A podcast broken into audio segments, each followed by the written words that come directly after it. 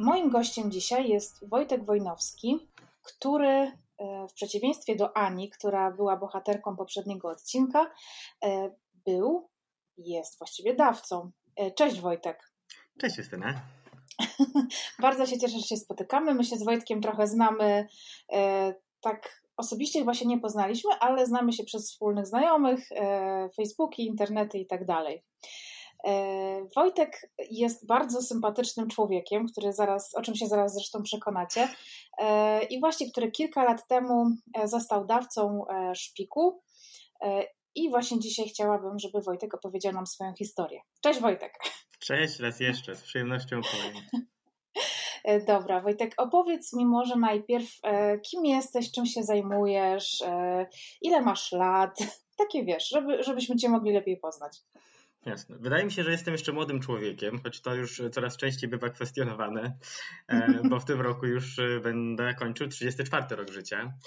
E, czym się zajmuję? Ja myślę, że ja tak z powołania i z takiego, z tego, z tego co lubię, jakby wynika mój zawód i ja zajmuję się kwestiami HR-owymi w dużym mhm. stopniu, więc jestem HR-owcem, dlatego że ja lubię być blisko ludzi. Ta moja praca jakby gwarantuje mi to, że blisko tych ludzi jestem. Ostatnio wprawdzie trochę ruszyłem w stronę marketingu HR-owego, i social mediów, natomiast nadal e, bardzo ważny dla mnie jest kontakt z ludźmi i tak mhm. naprawdę ta moja praca musiała być z tym związana, bo inaczej pewnie bym zwariował. I mieszkasz sobie teraz gdzie? Mieszkam w Zabrzu, czyli jestem, Zabrzu. jestem Ślązakiem.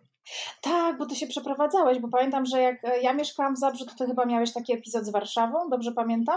Tak, mieszkałem e... przez półtora roku. Tak, no właśnie. I potem się chyba wymieniliśmy. Super. Powiedz mi, mm, jak to się stało, że zgłosiłeś się do bazy dawców, do DKMS-u? Wydaje mi się, że to jest e, dosyć śmieszna historia. Mhm. E, ja sobie ją odświeżyłem tak naprawdę wczoraj, e, żeby jeszcze mhm. sięgnąć trochę pamięcią, bo minęło już trochę lat. Ja się rejestrowałem mhm. w bazie fundacji 8 lat temu.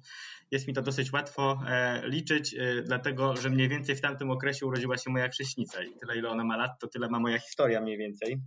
Mhm.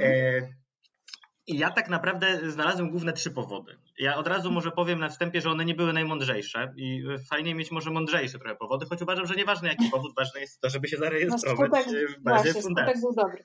Tak. E, dokładnie. Natomiast pierwszy, pierwszy powód był taki, że ja tego tak do końca chyba nie przemyślałem. E, Dlatego, że y, ja tak zadziałałem trochę na, na fali tego, co się działo. Y, grudzień to jest taki miesiąc, w którym dzieje się zwykle dosyć dużo kampanii różnego rodzaju społecznych. I w grudniu tego roku właśnie, właściwie ja się rejestrowałem w styczniu, no ale w grudniu no, oglądałem się trochę reklam DKMS-u w telewizji. E, trochę mnie gdzieś poruszyły, trochę mnie może wzruszyły i stwierdziłem, że a może bym chciał. Natomiast kolejnym krokiem, który zrobiłem, ja nie wiem, czy ja go polecam, czy go nie polecam, to było mhm. przejrzenie całego internetu na ten temat. No i kiedy tak człowiek przegląda ten internet, to, to zaczyna się taki trochę thriller obyczajowy, dlatego że pojawiają się słowa typu krew, igła. Mhm. No to nie kojarzy nam się jakoś szczególnie przyjaźnie i nie kojarzy nam się z niczym przyjemnym. Ja nie znam nikogo, kto lubiłby krew albo igły. E, no nie wiem, może sobie, no, no nie wiem, no nie znam. No może są tacy ludzie, podziwiam, ja mhm. taki nie jestem. E, i wielu dawców, których poznałem też, więc to mnie trochę przeraziło i tak naprawdę można by powiedzieć, że to jest y, głupie, skoro, że się zarejestrowałem, skoro tak naprawdę miałem obawy przed igłą ogromne. E, mhm. Mało tego, minęło 8 lat, odkąd oddałem te komórki macierzyste moje i to dwukrotnie i dalej się boję y, igły, a na słowo krew mam miękkie nogi. Natomiast no ja tego do końca wtedy nie przemyślałem. Y, druga rzecz jest taka, y, i to właściwie mnie wtedy wstępnie przekonało. Przekonało mnie takie zdanie, które znalazłem w internecie, które brzmiało mniej więcej tak. Tylko jedna do maksymalnie pięciu osób na sto zostają rzeczywistymi dawcami. Ja tak wtedy w tej mojej małej głowie pomyślałem, no to na pewno nie ja, to się mogę zarejestrować. I wydawałoby się to może teraz głupie, po co się rejestruję, skoro rzeczywiście dawcą nie chcę być. A właściwie trochę się tego boję i, i, i właściwie nie byłoby tutaj może jakiegoś większego sensu. Więc uzupełnię to jeszcze o trzeci argument, który już e, tutaj e, przypieczętował jakby tą decyzję ostatecznie. Trochę mhm. może nierozsądną, ale, ale fajną, ja jestem z niej teraz zadowolony. E, to to, że ja jeszcze byłem wtedy młodszym człowiekiem, trochę miałem taką potrzebę lansu może i trochę chciałem się czasem pochwalić jakimiś fajnymi rzeczami, jeszcze budowałem sobie tam pozycję e, i wtedy, i teraz chyba też, jak się rejestruję w bazie Fundacji DKMS, to się dostaje taką plastikową kartę, karta mhm. potencjalnego dawcy. Ja taką kartę strasznie chciałem mieć w portfelu, e, żeby się tą kartą móc pochwalić i mhm. Znaczy z perspektywy czasu ja wiem, że ta karta do niczego nie jest potrzebna właśnie poza tym, o czym mówię, dlatego że zwykle kiedy się zgłaszamy do jakiejkolwiek placówki medycznej, bo tam się potem dzieją różne e, rzeczy po drodze, zanim się zostanie faktycznym dawcą albo nawet w dzień oddawania komórek, tam się pokazuje dowód osobisty, proszę Państwa. Mhm. To jest trochę bardziej poważny dokument niż ta karta dawcy i jednak sprawdzają, czy my to my, a niekoniecznie czy, czy, czy tam, no nie wiem, tam na tej karcie nawet zdjęcia nie ma. W każdym razie ja tą kartę sobie tak pięknie włożyłem do, tele, do, do, do portfela zaraz wierzchu, ona tak sobie wystawała, tam to logo DKMS-u było takie wystające i widoczne i kiedy ja tam płaciłem za jakąś, nie wiem, Coca-Colę w żabce, to miałem nadzieję, że ta pani tam zerknie okiem i o, bohater. To jest, to jest twardziel, to jest spoko człowiek, to, to jest człowiek, który jest, no super. E, no to się rzadko zdarzało, niestety. E, mhm. Bo może ktoś tego nie dojrzał albo nie wiedział, co to jest. E, trochę też tak było, że wtedy to powoli zaczynało być modne, ale jeszcze nie było popularne. To był moment, kiedy ja się rejestrowałem, to był moment, kiedy Nergal był chory. Mhm. E, kiedy był poszukiwany dawca dla Nergala. Zaangażowała się w, to, się w to Doda, która też była wtedy osobą dalej, zresztą jest osobą powszechnie znaną, więc tak. ten temat zaczął być taki trochę trendy, ale jeszcze nie wszyscy zaczęli to robić, no bo było kupę mitów z tym związanych, nie? czyli tam ten kręgosłup i ta igła wbijana w kręgosłup, mhm. ludzie się tego bali. Białaczka w ogóle też nie jest niczym przyjemnym i niczym miłym i też nie chcemy no o tym słuchać. Wolelibyśmy pewnie oglądać miłe, puszyste kotki niż e, słuchać jakichś podcastów o, o krwi, igłach, no jakichś no procedurach medycznych. Natomiast to nie jest jest takie złe, ja to dzisiaj trochę odczaruję. Więc tak naprawdę te trzy powody zdecydowały mhm. e, i skłoniły mnie do tego, żeby się zarejestrować. Mówię, może nie były najmądrzejsze, mm, ale no jakoś kontynuacja była z mojej strony, więc, więc to nie mhm. była taka czcza obietnica, jak się okazuje, e, złożona na tamtym etapie tak żeby może trochę, y, może trochę cię tak, nawet nie, że usprawiedliwić, bo to jest złe słowo, ale możecie tak uspokoić, że to wcale nie jest głupia e, pobudka, ponieważ jakiś czas temu e, rozmawiałam z Anną Dymną e, i tam z jej fundacją i ona właśnie powiedziała coś takiego, że ona sobie zdaje sprawę z tego, że ludzie bardzo często pomagają dla samych siebie, żeby się poczuć dobrze i to jest bardzo tak piętnowane, że, że jeżeli pomagasz, to się często mówi, ale to jesteś egoistą, bo to robisz dla siebie, żeby się lepiej poczuć. No i co z tego, skoro efekt jest taki, że faktycznie pomagasz. No, nie ma co ukrywać, że pomaganie robi nam dobrze na głowę, nie? Dokładnie, Więc uważam, absolutnie... że każdy powód mhm. jest ważny. Tutaj ja, ja, bym nie, nie, nie dawał ważniejszych, albo mniej ważnych, albo mniej, nie wiem, dobrych powodów. Ważne tak, że jeden jest szlachetny, a drugi już tak niekoniecznie. Y, ja absolutnie tego nie oceniam i uważam, że każdy powód właśnie jest dobry, żeby pomagać. No i dobra, i oddałeś, y, w sensie pewnie zamówiłeś sobie przez stronę ten pakiecik, tak? Tak. E, I przyszedł, przyszła do ciebie koperta z tym patyczkiem, zrobiłeś wymaz z policzka. I to już przyspieszamy. Tak? No Aha, no tak. dobra. Przyszedł okay. ten pakiet, ja wypełniłem no. ankietę, a zanim pobrałem wymaz, ją odesłałem minął miesiąc. A, Bo ja przez okay. miesiąc jeszcze trochę miałem taką nazwę, tak kolokwialnie peniawkę w domu. Aha, to nie było tak, że ja byłem a, już jestem gotowy. Ja go miałem odesłać, ale tak to nie mhm. było to takie oczywiste. Chciałem to niby zrobić, ale w sumie to, to, to, to tro, trochę się bałem. Mhm. Ostatecznie go nie odesłałem, tylko znalazłem sobie w internecie, bo ja cały czas czytałem przez ten miesiąc. To nie jest tak, że ja już nagle odetchnąłem i może źle, że czytałem. Może gdybym sobie tą krew i te strzykawki i te igły odpuścił, to może byłoby mi łatwiej. Może miał te nogi twardsze, a nie takie, nie takie powyginane gdzieś y, i, i, i mhm. przerażone. Natomiast dalej czytałem.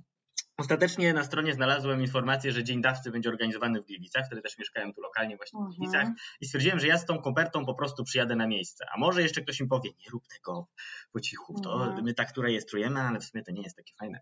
E, nie, nie powiedzieli tak.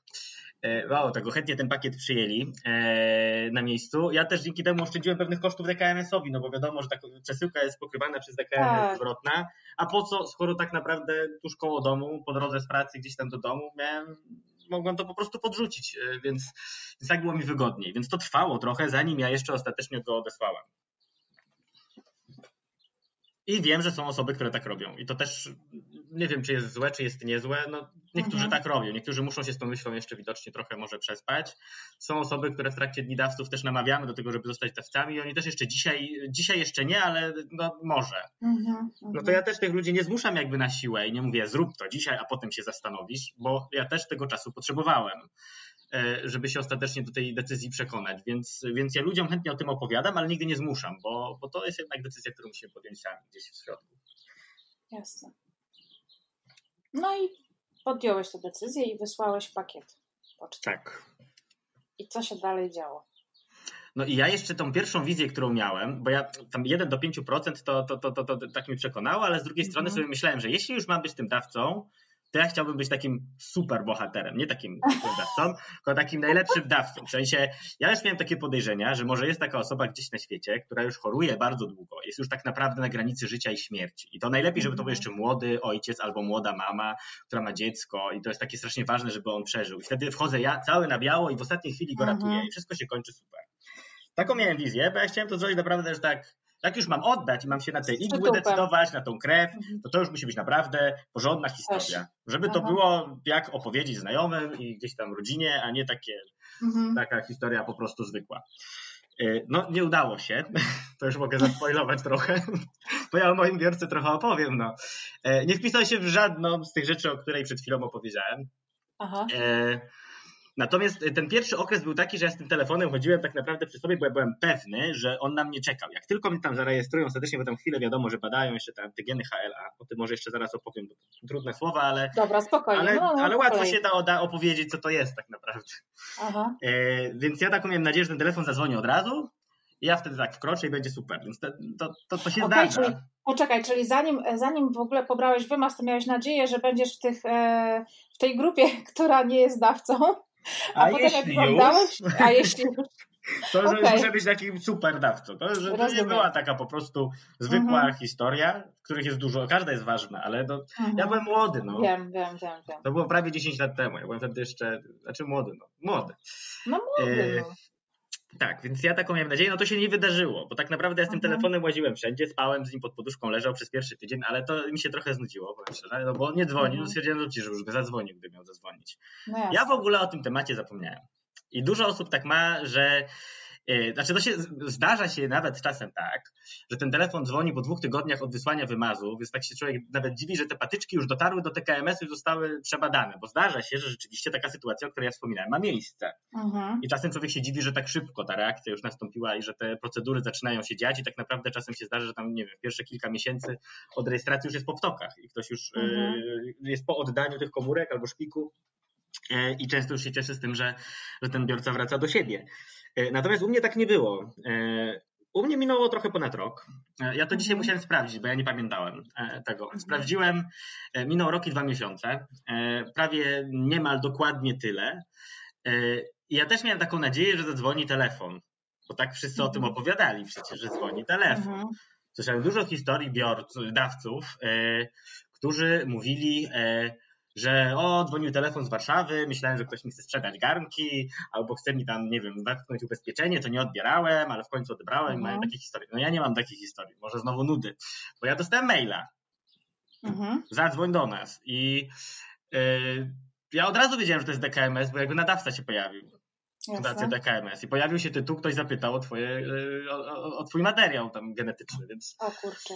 Y, no i teraz jest ten moment, trzymam ten telefon. Sytuacja generalnie jest wtedy y, taka fajna, bo jest, to jest kwiecień, jest cieplutko, jadę autem z koleżanką z pracy, jakieś tam drukować notesy.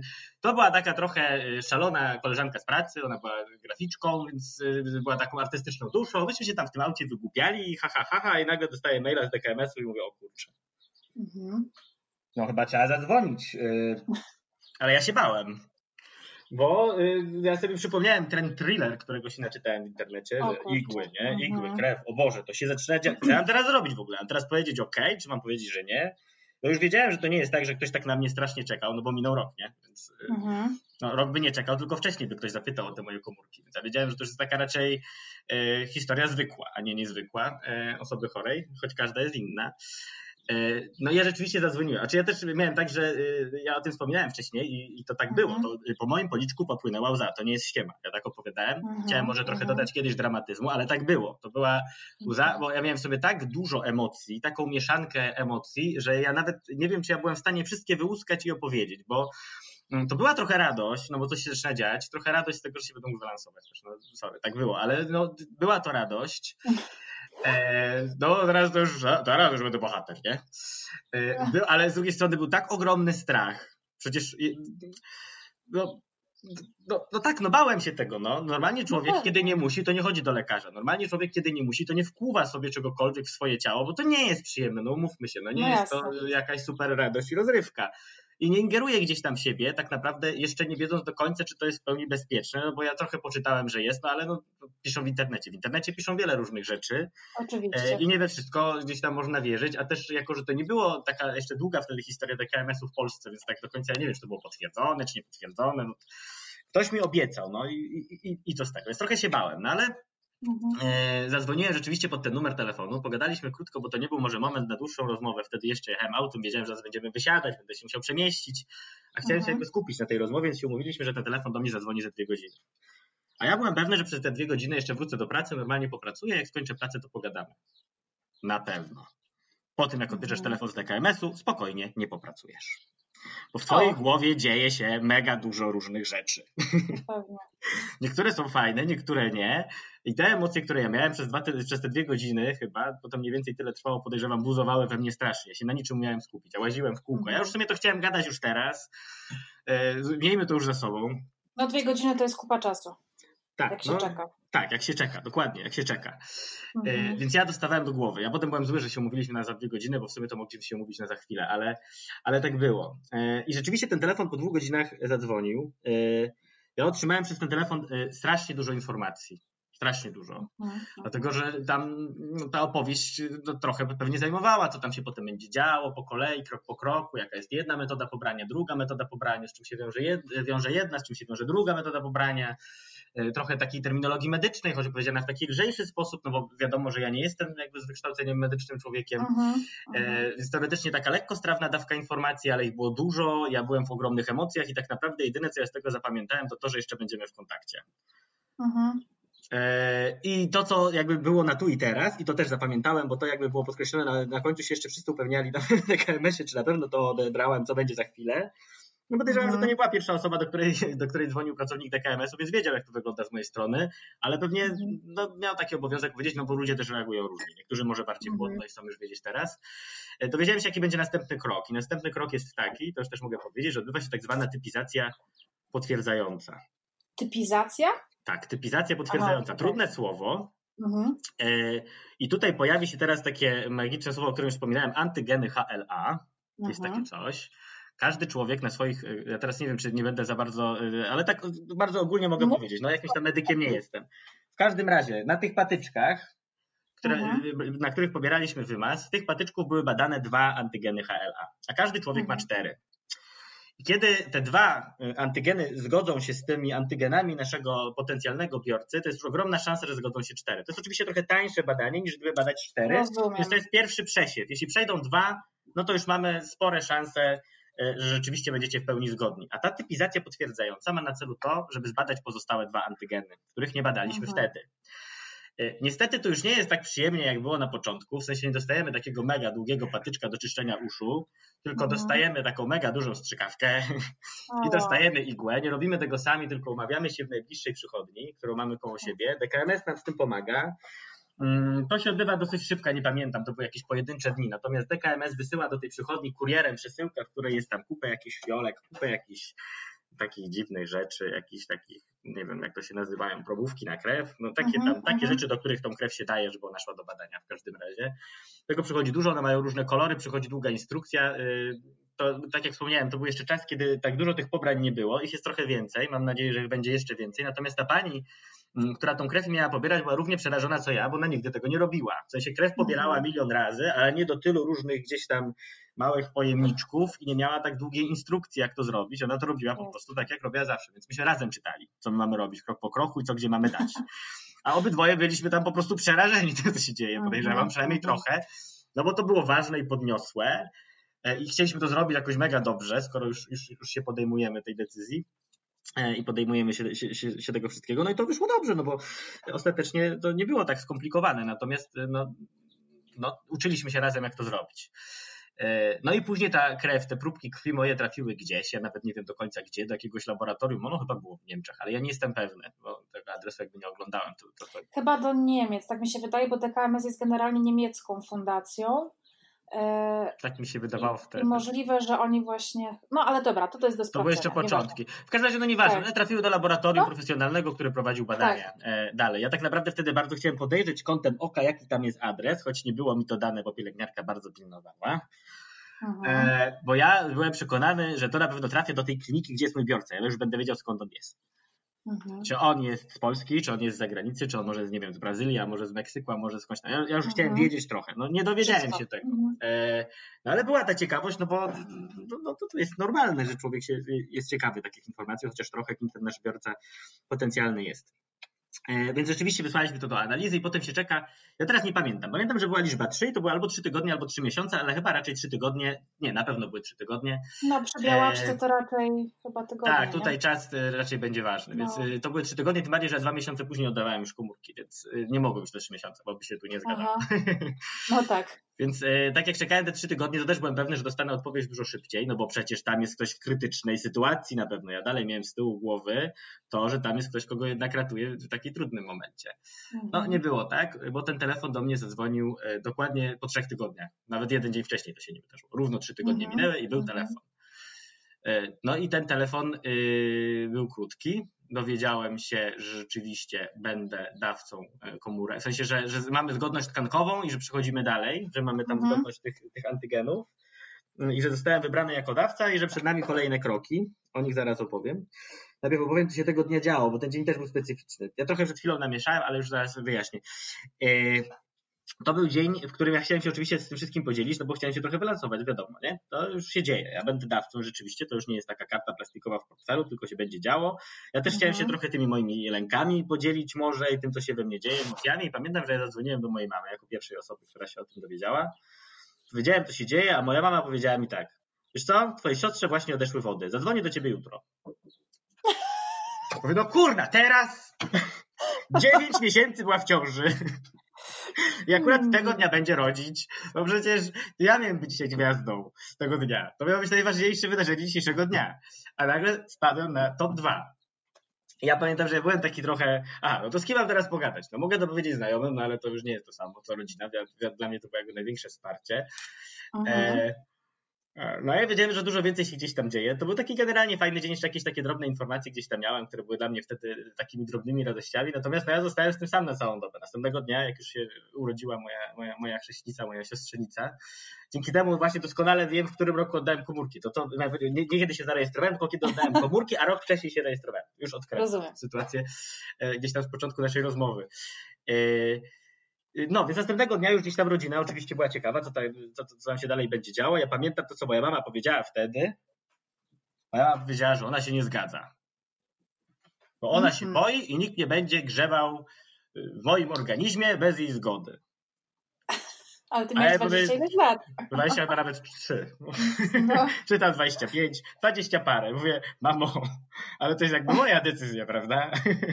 Ale ona tego nie przeżyje. Ona się będzie denerwować. Ona już ma wystarczająco.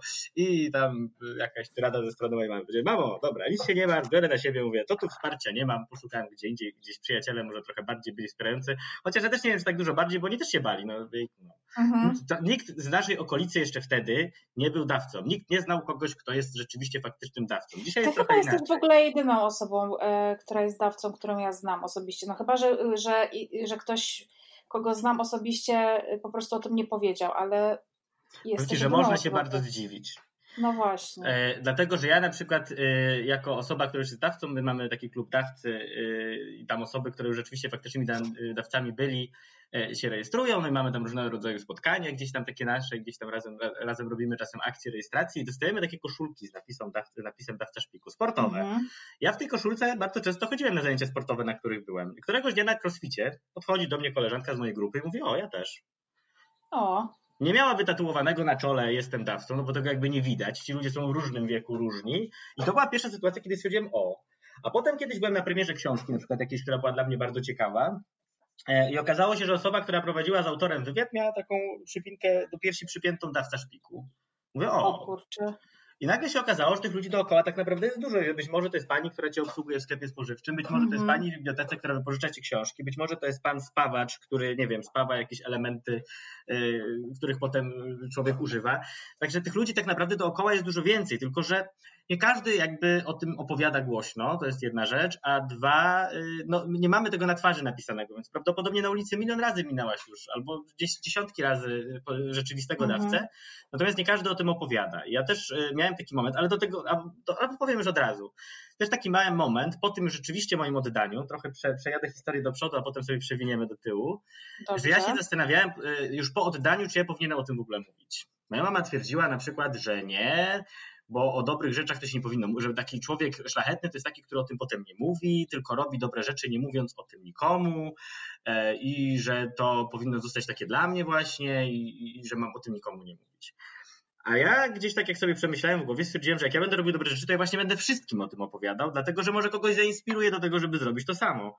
Bo czasem są no rzeczy, które można robić proste, drobne, dookoła siebie. Jak ktoś zobaczy, że to się da zrobić i nie wymaga to nie wiadomo ile czasu i pokaże gdzie i kiedy można to zrobić, nawet komuś jak krowie na rowie po prostu opowiem, to może ktoś się na to zdecyduje. I dla mnie to będzie coś fajnego, bo udało mi się kogoś do tego w jakiś sposób namówić. I rzeczywiście historię mam, a jeszcze zaspoiluję raz. A właściwie jeszcze trochę przewinę jeszcze do przodu historię. Wspomniałem o tym, że kiedy e, dostałem pierwszego maila z DKMS-u, jechałem samochodem z koleżanką z tak. pracy. Ta koleżanka się do mnie odezwała kilka miesięcy temu i powiedziała, że miała telefon z DKMS. No co ty? Pierwszy. A zarejestrowała się dlatego, że ja zostałem dawcą i ja dałem radę i ona stwierdziła, że ona też da radę. Mhm, super. Więc warto o tym mówić, dlatego że potem widać takie konkretne historie, które gdzieś dzieją się dookoła nas. Nigdy nie wiemy, czy, mhm. Czy pan, którego kiedyś spotkałem na Ranmagedonie, pokonując przeszkody i stałem w kolejce do przeszkody, on stał za mną, zobaczył na koszulce napis zawca szpiku i zapytał mnie o dwa zdania na ten temat. Powiedziałem dwa zdania, a potem biegliśmy dalej. Ja nie wiem, czy on nie został dawcą faktycznym, a może został. A może osoba, mhm. którą kiedyś w liceum rejestrowałem jako ucznia, który tam skończył 18 lat, bo miałem jakąś tam pogadankę na ten temat, y, mhm. bo czasem się zdarza o tym opowiadać, a może ktoś z nich został dawcą faktycznym. Więc ja uważam, że o tym trzeba mówić jak najwięcej, pokazywać ludziom, że to jest coś, co da się zrobić, coś, co nie jest jakieś niemożliwe. Mhm. Więc teraz wróćmy na chwilę jeszcze z powrotem. Czy, y, chyba, że, chyba, że chcesz zapytać o coś już na tym Nie, nie, nie. Jestem ciekawa, jak to się dalej toczysz. No dobra, no to y, typizacja potwierdzająca wyszła OK. Mamy mhm. zgodność tkankową. Czterech, tak. Y, niektórzy mówią na ile procent ona jest, niektórzy y, nie wiedzą, ja nie wiem, ale chyba, bo czasami to nie jest 100%, tylko tam ileś tam. Mi mhm. tego nikt nie podał. Ja się dowiedziałem, że jest zgodność tkankowa i że trzeba zrobić badania takie jeszcze zdrowotne, e, moje. W sensie trzeba mhm. sprawdzić, czy ja nie jest, czy dla mnie to oddanie szpiku albo tego materiału genetycznego nie będzie na tyle obciążające, żeby mi zaszkodzić. Bo jakby poza tym, że pomagamy komuś, no to nie chcemy też zaszkodzić sobie, bo kiedy by się okazało, a w jaki jakaś... Sposób, mhm. A w jaki sposób można sobie zaszkodzić pobierając szpik? Są pewne choroby, które wykluczają z możliwości oddania mhm. szpiku. E, jedną na przykład to są jakieś takie choroby nowotworowe, które były przebyte, więc no my nie powinniśmy mhm. pójść po tych chorobach. Chociaż tak naprawdę ja nie wiem, czy to bardziej nie jest wtedy szkodliwe dla naszego biorcy niż dla nas, bo może jakieś tam pojedyncze mhm. komórki gdzieś tam y, rakowe jeszcze krążą w tej naszej krwi. W każdym razie na pewno badana jest śledziona, bo gdzieś tam z tą śledzioną chyba ona się tam na chwilę lekko powiększa, chyba żeby się, ja tu nie jestem lekarzem, nie opowiem. W każdym razie okay, no musi, musi być lekarz pewny, że tobie to nie zaszkodzi i że nie mhm. jesteś też osobą, która może zaszkodzić twojemu biorcy. I kiedy jest pewność taka, że i ten materiał twój jest na tyle dobry, że nie zaszkodzi komuś i to pobranie dla ciebie nie będzie, o, na przykład może być problem z krzepliwością krwi, może, nie wiem, mhm. różne, różne tematy się mogą pojawić. W każdym razie, no, odbywamy, yy, natomiast generalnie nie zdarzają się takie sytuacje, to już od razu zaspoiluję, nie ma się co bać. Yy, w historii DKMS-u chyba żadnej takiej nie było, przynajmniej o żadnej takiej nie słyszałem, a jak kilka lat temu o tym rozmawiałem nawet, to, to, to nie było jakichś takich nawet długofalowych efektów negatywnych dla kogoś, który, kto był rzeczywiście biorcą, bo, bo takie badania potem są jeszcze prowadzone, w sensie my regularnie co jakiś czas, nie musimy, ale DKMS do tego namawia, żeby jednak zbadać sobie krew i zobaczyć, czy tam wszystko z nią jest ok, nie? I takie podstawowe badanie gdzieś tam nam zleca, ale to jest każdego decyzja, czy jeszcze ma ochotę sobie wpływać jakąś kolejną igłę, czy na przykład mówi, dobra, już starczy, nie? Dwa razy, uff, to już może koniec. E, w każdym razie takie badania są umawiane. One są już umawiane w klinice naszego pobrania. Czyli to już nie jest przychodnia, którą mamy pod domem, tylko to już jest mhm. zwykle jakieś centrum leczenia białaczki, e, bo to mogą być różne, no, no, generalnie do tych ośrodków trochę leczenia białaczek w Polsce jest. Czyli pewnie trafiłeś do Gliwic? Czy no właśnie, o dziwo nie. No co I to ty? wcale nie jest tak, że to będzie najbliższa, yy, najbliższy instytut onkologii prawdopodobnie, Aha. który mamy koło siebie. Ale wiesz dlaczego o to pytam? Bo, bo właśnie moja rozmówczyni, która e, przeszła przeszczep szpiku, była ze Szczecina i ona yy, przeszczep miała robiony właśnie w Gliwicach. Dlatego no byłam właśnie. przekonana, że tam ci pobierali szpik po prostu. No właśnie nie, choć jest to placówka, która współpracuje z DKMS-em, ale pierwsza sprawa tak. jest taka, że to było 7 lat temu i 7 lat temu DKMS nie mam jeszcze tak dużo podpisanych jakby umów mhm, o współpracy z e, naszymi klinikami tutaj e, w Polsce. To jest jedna rzecz, no bo oni tam jednak ze sobą współpracują, jakoś tam są te kwestie finansowania tych badań i tak dalej, no wiadomo, gdzieś ta procedura przeszczepowa też nas mhm. wprawdzie nie, no ale trochę kosztuje, no bo gdzieś te badania jednak robimy. E, więc e, ja trafiłem do kliniki, bo wtedy jeszcze to się zdarzało, teraz już takich wyjazdów nie ma. Ja miałem ciekawą wycieczkę, dlatego że ja moje komórki oddawałem w Dreźnie, w Niemczech. Lata temu mhm. rzeczywiście jeszcze tak się zdarzało, że czasem wyjeżdżało się za granicę do kliniki. I tak naprawdę decyzja o tym, która to będzie klinika, nie tyle podejmował DKMS, taką miałem przynajmniej wtedy informację, tylko podejmowała ją klinika mojego biorcy. Ona mhm. decydowała mhm. gdzie. Nie wiem, tak, taką miałem informację wtedy, czy to jest prawda, czy nieprawda, nie wiem. W każdym razie Zostałem oddelegowany do Drezna, więc miałem dwudniową wycieczkę, bo to, ta wycieczka była z noclegiem, bo te badania trochę trwały, a miałem potem też taki czas, żeby sobie odpocząć. Jechałem na badania, jechaliśmy wtedy, pamiętam, mm, do Wrocławia jechałem sobie sam pociągiem, to jeszcze wtedy tak było, teraz, teraz jakby jest to zupełnie inaczej się to odbywa. E, oczywiście za zwrotem kosztów przez DKMS tego dojazdu do, do, do Wrocławia, z Wrocławia odbierał mnie już kierowca tłumacz, gdzie jechaliśmy już wesołą gromadką e, albo potencjalnych dawców, albo już dawców, bo niektórzy jechali oddać swoje komórki już, niektórzy jechali na badania dopiero, to różnie bywało. E, w każdym razie jechaliśmy na miejsce i jechaliśmy pełnym samochodem, więc nas tam było chyba, nie wiem, z pięć osób. Więc cztery osoby, które miały różne historie na różnym etapie. Dzięki czemu ja już sobie mogłem tam kątem oka dojrzeć, jak wygląda w ogóle ten fotel, na którym się oddaje te komórki macierzyste, no bo jedna z nas, jedna z tych osób gdzieś tam na tym fotelu już siedziała jak i oddawała. Wygląda? Tak samo jak fotel do oddawania krwi, to w ogóle niczym nie różni. Ja myślałem, że to jest jakieś takie, nie wiem, centrum kosmiczne, nie wiem, to, to jakoś tak super to będzie wyglądało. No to nie, no to jest taki separator, to się nazywa, ale, do, ale zaraz opowiem, dobra. Dobra, będziemy, zaraz, okay. będziemy oddawać, za chwilę, na razie jeszcze e, mamy badania, które się odbywają. Więc do, do, dojechałem do tej kliniki. E, na miejscu e, trafiłem do lekarza. Tych badań było niedużo, ale dostałem, pamiętam, taki e, bardzo długi kwestionariusz, w którym pytano mnie o 100 milionów chorób, o których ja nigdy w życiu nie słyszałem. Kwestionariusz miał chyba z 20 stron, a pytania były takie malutkie, takie, nie wiem, no, jak linijka po linijce pisana litego tekstu praktycznie, taka mała tabelka, gdzie się znaczało choruje, nie choruje, choruje, nie choruje. Z tych chorób, których tam było ogrom, to ja znałem tak naprawdę może, nie wiem, z 20, no bo zwykły człowiek nie zna większej ilości chorób. Poza no ospa, grypa, no nie wiem, no takie proste, które gdzieś tam koło nas zwykle są. Więc większość się zacząłem, że nie mam, albo przynajmniej nie wiem nic na ten temat. Natomiast miałem potem jeszcze, pamiętam, badania robione chyba USG jamy brzusznej, chyba właśnie ze względu na tą śledzione, ale nie wiem, czy nie ściemniam ze śledzioną, czy to nie chodziło o jakiś inny organ, ale chyba śledzione. E, więc okay. miałem takie, miałem jakiś wywiad e, z lekarzem, miałem chyba jakieś, nie, nie miałem prześwietlenia, chociaż obiecywali, że będę miał, a nie miałem. Tego się nie bałem, bo to nie boli, a bałem się najbardziej znowu wkłuć, a było. Bo znowu sprawdzano hmm. mi krew i znowu nie wiem, czy to antygeny, czy sprawdzano, nie chyba morfologię tylko robili, bo wyniki były od razu. Więc sprawdzali gdzieś tam moją krew, czy tam przypadkiem w tej krwi czegoś złego nie ma i był wywiad lekarski. E, mhm. Z bardzo sympatyczną panią doktor. To dzisiaj pamiętam, nazywała się Romi, bo się śmiałem roaming, że ma na imię jak roaming z telefonu. I bardzo młoda, bardzo fajna pani doktor w każdym razie. Może, że nie, jakby przez tłumacza rozmawialiśmy, natomiast opowiedziała mi całą procedurę, pokazała mi film, jak to wygląda i wręczyła mi coś, jak się okazało, bo to już na koniec, jakby miałem wizytę u niej, kiedy ona już widziała wszystkie moje wyniki, kwalifikowała mnie do tego zabiegu. Wskazała mi film, powiedziała mi coś, czego ja się tak naprawdę nie spodziewałem. To jeszcze było, ja nie wiem, czy to nie było najgorsze tego wszystkiego. Dlatego, że ona powiedziała mi, że dostanę teraz takie leki właściwie, to jest tak zwany czynnik wzrostu, chyba GSV, nie wiem, czynnik wzrostu na pewno. Mhm. I cała zabawa polegała na tym, że ja pięć dni przed pobraniem, codziennie, dwa razy dziennie, będę sobie musiał robić zastrzyki w brzuch. Rozumiesz? Hmm. Sama sobie zastrzyki w brzuch. Ja. Gdzie ja się bałem pobierania krwi z ręki, gdzie ktoś mi się wpływał i ja nie musiałem na to patrzeć.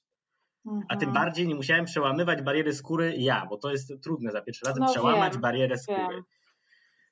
Jak ja to zobaczyłem, to ja stwierdziłem, o, no mhm. właśnie, to słowo, którego się nie mówi, kiedy się nagrywa profesjonalne podcasty. E, I ja byłem na maksa przestraszony. Ja widziałem ten film, gdzie tam rzeczywiście to było trochę zabawy w tym, bo był taki jeden e, z tej strzykawcy, był płyn w środku już, trzeba sobie było nałożyć najpierw taką grubą igłę, była gruba, ona naprawdę budziła przerażenie i się to wbijało do takiego, do takiego małego słoiczka, powiedzmy, nie wiem, ampułka, co się nazywa w ogóle, słoiczek, no takie małe, no, szklane pojemniczek z proszkiem. Mhm. Trzeba tam się było mhm. wbić tą igłą, wlać ten środek do środka, wymieszać delikatnie, żeby się nie spieniło. Pamiętam tak, żeby się nie pieniło, bo ja bardzo, bardzo dokładnie to robiłem, żeby tam przypadkiem jedna nawet bąbelek piany się nie pojawił w środku, bo wtedy już stwierdziłem, że teraz to już to zrobię profesjonalnie. Tak już się zdecydowałem. Byłem przerażony na początku i w ogóle nie chciałem tego robić, ale jak już robię, to już profesjonalnie. Aż dokładnie. Tak, to już żeby nie było teraz, że coś nie wyszło, bo y, historia musi mieć przynajmniej fajny finał, żeby można było powiedzieć. No pewnie. E, więc y, pamiętam, że to było takie, że trzeba to było zamieszać, potem zmienić igłę, mniejszą igłą sobie to z powrotem nabrać ten płyn już z wymieszanym lekiem i wbić sobie go w brzuch. No to przecież pierwszy raz, kiedy ja wbijałem tą igłę sobie w brzuch, nie, to pierwszy raz wbijać jeszcze pielęgniarka, to jeszcze jest tyle, tyle, tyle dobrego, I u mnie akurat to była pielęgniarka w Instytucie Onkologii w Gliwicach, więc to rzeczywiście tam jechałem, bo tam stwierdziłem, że będzie najbardziej profesjonalnie, choć może to często zrobić też lekarz zwykły albo pielęgniarka w zwykłym tutaj placówce zdrowia, jakieś nie wiem, mhm. przechodni. Ale ja chciałem mieć full profeskę już teraz. Ja już się daję Ale to poczekaj, mogę zadać, pyta... Mhm. poczekaj, ja mogę zadać pytanie, bo, bo ja teraz Jasne. trochę tego nie rozumiem. Ty pojechałeś do Drezna, tam ma dwa dni? E, ale badania były jednego dnia, spałem tylko, żeby sobie wypocząć po tych badaniach całodniowych, cały do wieczora, a następnego dnia okay. rano wracaliśmy wracasz do Polski, tam przez 5 dni sobie dajesz te zastrzyki i potem Nie, potem jeszcze do... jest, ma wyznaczony termin zabiegu.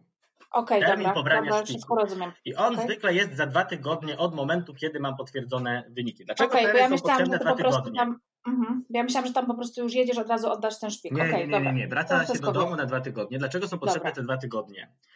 Bo ja mhm. opowiem teraz, co się dzieje po drugiej stronie, co się dzieje u naszego biorcy. E, ja taką mm. informację też miałem i kiedy ktoś w tym momencie tak naprawdę się przestraszy i stwierdzi, ja tego nie robię, to też by padło takie słowo, e, którego się nie mówi w podcastach, bo to jest bardzo złe. Dlaczego to jest bardzo złe? Mhm. Wycofać się na tym etapie. Na wcześniejszych jeszcze to powiedzmy, że jest spoko, że nie dzieje się żadna tragedia, po prostu szukany jest drugi dawca, może będzie, może mhm. nie, ale nie ma jeszcze takiego dramatu, bo są jeszcze inne metody leczenia tej białaczki albo tej, tej, tej choroby krwi, którą ma nasz biorca. Natomiast w momencie, w którym ja już mam potwierdzone wyniki badania, moje, wszystkie, i wszystko wskazuje na to, że ja mhm. mogę być biorcą, to y, dawcą, dawcą, to nasz biorca jest przygotowywany do tego zabiegu. Wiąże się to z tym, że wyniszczany jest do zera jego system odpornościowy cały, jego cały szpik kostny, wszystkie komórki krwi, te białe, które mają bronić organizm, są wyniszczone do zera. On w ogóle nie ma jakby po dwóch tygodniach tego swojego systemu odpornościowego. W tym momencie tak naprawdę zabije go każda bakteria. Bo my mhm. jako ludzie tak naprawdę na co dzień nawet nie zdajemy sobie sprawy, ile różnych grzybów próbuje się do nas dostać, bakterii, mhm. wirusów, zarazków, nie wiem jak to nazwać, różnych, różnych rzeczy, które chcą nam zaszkodzić, a nasz organizm naturalnie sam je zwalcza. Mało tego, mhm. zdarza się prawdopodobnie w ciągu życia większości z nas, że pojawi się tam jakaś komórka nowotworowa pojedyncza, którą nasz organizm też zwalczy, bo sobie z nią poradzi. Mhm. E, więc też tak się może zdarzać. Natomiast ta osoba, która jest e, w tym momencie, kiedy kończysz jakby to przygotowanie po dwóch tygodniach, ale nawet po tygodniu ma już dużo mniej tego systemu odpornościowego, to zabić jest w stanie wszystko. I kiedy nie dostanie tego naszego materiału przeszczepowego, to ona sama go już nie wytworzy. Mhm. Dlatego, że komórki te nasze krwi tworzą się właśnie w tym szpiku kostnym, tak podejrzewam. No tak, bo nie mają się z A jak go nie mamy, to nie mają się z czego. Mhm. Dlatego podajemy komórki macierzyste tym osobom, bo te, z tych komórek macierzystych namnażają się komórki różne, i czerwone, i białe, i tam te płytki krwi, cała reszta. To są takie bardzo, mają duży potencjał. Zaraz mi się płakać zachciało, to jest tak, nie, to, Jezus, jak, jak Ale to zdarzają się takie osoby. które rezygnują. W ostatniej chwili, tak, nawet dzień przed zabiegiem i niestety y, ma się wtedy z tyłu głowy, że ta osoba raczej umrze, no bo może się uda przez dwa tygodnie tą osobę jeszcze utrzymać przy życiu i druga osoba, bo czasem jest drugi potencjalny dawca, jeszcze szybko wchodzi do gry i szybko gdzieś tam się robi te badania. E, wtedy nie ma tych dwóch tygodni rzeczywiście przerwy jeszcze prawdopodobnie, no bo jakby musi wkroczyć szybciej do akcji, e, bo ta osoba jest jakby już gotowa, więc udaje się to jeszcze czasem zrobić, no ale to już są szanse tak naprawdę minimalne, więc mam już ogromną odpowiedzialność na sobie w tym momencie. Mhm. No i kiedy te dwa tygodnie trwają, no to ja wtedy myślami z tym moim biorcą byłem mega często, bo ja wiedziałem, że on jest mhm. teraz w takim etapie trudnym dla niego. I ja już wtedy, to był chyba taki pierwszy moment, w którym ja przestałem myśleć o sobie, zacząłem myśleć o tym moim biorcy. Powiem szczerze. Mhm. Może trochę głupio, że teraz dopiero, ale ja teraz dopiero zacząłem czuć, że to się dzieje. No e, tak właśnie, tak bo tak to wszystko jest takie wirtualne, nie? że jeszcze na razie badania, hmm. jeszcze nie wiadomo, jeszcze tak póki to wszystko trwa, Ciągle jeszcze tak... byłem w tym jednym procencie, no nie? Jasne, jasne. Bo badania mogą się nie powieść, nie? Może się okazać, że THL-a to nie do mhm. końca i tam ciągle jeszcze był ten jeden, jeden procent tego, że jestem w tym jednym procencie. Coraz mniejszy mhm. był, ale jeszcze był szansa, nie? A tutaj już było wiadomo, że, że jakby ode mnie dużo zależy tak naprawdę. E, no to są też te dwa tygodnie wtedy, w które trzeba o siebie jakoś tam trochę bardziej dbać niż zwykle, dlatego że nasze przeziębienie albo grypa może spowodować, że nie będziemy mogli oddać tych komórek, no bo będą już tej naszej krwi jakieś tam rzeczy, których nie powinno być. Nie wiem, nie jestem lekarzem, nie dbam się. Ale generalnie no, trzeba bardzo o siebie dbać, żeby sobie nie złamać ręki, nie złapać stanu zapalnego i, i, kupy innych rzeczy sobie, po prostu nie zrobić sobie krzywdy. Nie chodziłeś do pracy, miałeś zwolnienie czy coś takiego? Chodziłem, czy jak... chodziłem mało tego. Ja byłem na koncercie plenerowym nawet. Bo grała Edyta. Bartosiewicz za dwie dychy. Za dwie dychy, a to było po 10 latach bez płyt, rozumiesz? No ja nie byłem w stanie sobie tego podarować. Więc ja byłem na tym koncercie i mało tego, już byłem na tym etapie, że ja sobie te leki sam musiałem wstrzykiwać. Ja ze sobą miałem tą ampułkę, pamiętam tą strzykawkę i tą ampułkę. Ja się bałem, że nie wpuszczą za bramki, to jest raz, bo nie wiem, może to są narkotyki, wiesz, nie, nie wpuszcza się mm -hmm. na imprezę masową, no, ale wpuścili mnie, ale wpuścili mnie. I pamiętam, że się zastanawiałem, gdzie ja mogę sobie teraz ten lek podać, bo ja go muszę podać po chyba tam, nie wiem, 12 godzinach. I tak mm mówię, no chyba gdzieś w krzakach się schowam, albo nie wiem, gdzie będę próbował. Dobrze, że stał tam ambulans i wszedłem do środka, mówię, mam taką prośbę, wyjaśniłem historię, tam pani Aha. oczywiście już były poruszone, no bo wiedziały, że się dzieje coś mega ważnego i że trzeba, no bo ratujemy ludzkie życie. O właśnie, to tak. wreszcie, wreszcie, kurde. Wreszcie ktoś zauważył, że jestem bohaterem. No. Tak, za sobie ten lek tam podałem. Rzeczywiście. No i to trwało te pięć dni ostatnie przed podaniem. I tak jak na początku dostałem informację, że mogę mieć pewne skutki uboczne u siebie, jeśli chodzi o samopoczucie podczas przyjmowania tego leku, ja zaraz o nich trochę opowiem, tak pierwszego dnia i drugiego ja nie miałem żadnych. Ja dzwonię do KS-u, mówię, to jest jakaś ściema w ogóle. Co wy to opowiadacie ludziom, straszycie ludzi niepotrzebnie. Jeszcze żadnych objawów nie miałem, nic. A nagle jak trzeciego dnia mnie złapały, mówię, o, no właśnie. I Dobra, dobrze, że mówię. Co to były za skutki uboczne? One się szybko kończą, jak się tylko oddaje komórki, to już ich nie ma. Natomiast y, skutki uboczne są takie, że trochę się czuje, jakby się miało grypę. Takie trochę grypopodobne objawy. Każdy trochę rozumiem, inaczej to przechodzi. Mhm, bo te leki rozumiem, że doprowadzają do jakiegoś namnożenia szpiku, tak? Żebyś go miał Tych trochę komórek więcej. macierzystych. Mógł... A okay, dwa, dobra. te komórki macierzyste wypływają z naszego tam szpiku do krwi naszej. One sobie krążą w krwiobiegu, żeby je można było z naszej żyły potem pobrać, bo nikt nam się w przypadku komórek macierzystych, bo są dwie metody pobrania. Ja mówię o komórkach macierzystych. Druga metoda, też ją Okay. trochę znam, bo trochę się nasłuchałem od rzeczywiście takich prawdziwych dawców. coś takiego? No, Z talerza kości biodrowej. Tu trochę mogę Okej. opowiedzieć, ale już nie będzie to relacja bezpośrednia, tylko jakby dobra. rozmawiałem z dawcą i mi No. opowiadał, różne historie były, e, różnie też to gdzieś tam bolało, natomiast e, tutaj te efekty, które są u tego dawcy, te, te uboczne, powiedziałbym, one są różne. Ja zauważyłem, ale to jest taka moja interpretacja, bo tych dawców trochę spotkałem, że dziewczyny częściej bolała głowa, normalne. Chłopaków częściej bolało, e, bolało w krzyżu i ja na przykład miałem takie bóle w krzyżu, mi się niewygodnie siedziało non-stop. Mhm. Mhm. Ja byłem taki trochę słabszy, w sensie ja łapałem szybciej zadyszkę, ja miałem takie wrażenie. Ja generalnie zwykle chodzę bardzo szybko. Ja taki trochę mam e, chód robota, powiedziałbym. Się ze mnie kiedyś śmiali, że, że ja taki też za wysoki nie jestem, więc jak ja nie za wysoki tak szybko chodzę, to jak taki mały robot. Więc ja chodziłem tak samo i potem, o kurczę, chyba, chyba już nie powinienem przez chwilę przynajmniej, nie? bo Mhm. łapałem zadyszkę. Wchodziłem na pierwsze piętro, a mieszkałem na trzecim, ja już musiałem się zatrzymać. Mówię, o, efekty. E, I miałem nadzieję, że przejdzie, przeszło, ale wtedy jeszcze miałem nadzieję, chyba, może tak zostanie, nie wiem. Ale przeszło, więc to są różne, różne te efekty. To może być tak, że mogą boleć trochę mięśnie, może człowiek mieć lekką gorączkę. Ja chyba nie miałem gorączki. Nie, nie miałem gorączki wtedy żadnej. Natomiast no, generalnie te, te, te, tu mogą się pojawić takie grypopodobne dolegliwości różnego rodzaju i one no się pojawiają, no.